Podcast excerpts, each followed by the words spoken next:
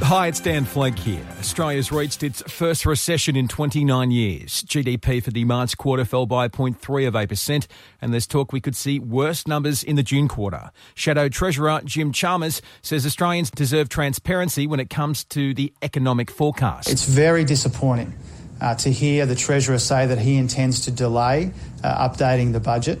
Uh, we need to see what the government's expectations are for the economy they shouldn't keep Australians in the dark about those expectations. Those taking part in Black Lives Matter protests across the country are being urged to do so safely. Thousands packed into Sydney's CBD overnight in solidarity, with similar action taking place in Brisbane and Adelaide this weekend.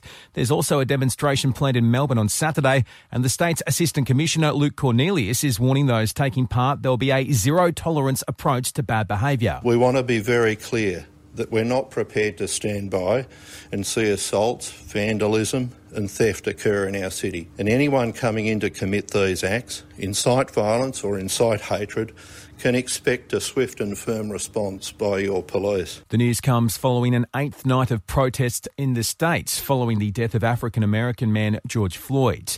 And there's talk New Zealand will scrap the last of its social distancing measures by next week. PM Jacinda Ardern saying their plan to go hard on the virus has paid off. The country now 11 days straight without a single positive test result. You ready?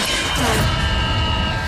Cowboys star Kyle Feldt's backing Valentine Holmes to fire on all cylinders against his old club, the Sharks, on Saturday. Cronulla captain Wade Graham has given Val a bit of flack over his call to head to the NFL. However, the North Queensland winger says their new recruit hasn't put too much stock into the criticism. I did see something come out about it all, but that's up to Val and the way that he wants to handle it all, and that's Wade's opinion as well. I know Val's um, professional about the things that he goes about, and uh, I think come Saturday night he's going to be ready to go. Round four kicks off tomorrow with the Broncos against the Roosters. Roosters. Taking a look at CFM weather, staying mostly sunny for the rest of the Savo. Tomorrow, much the same, sunny for tops of 21.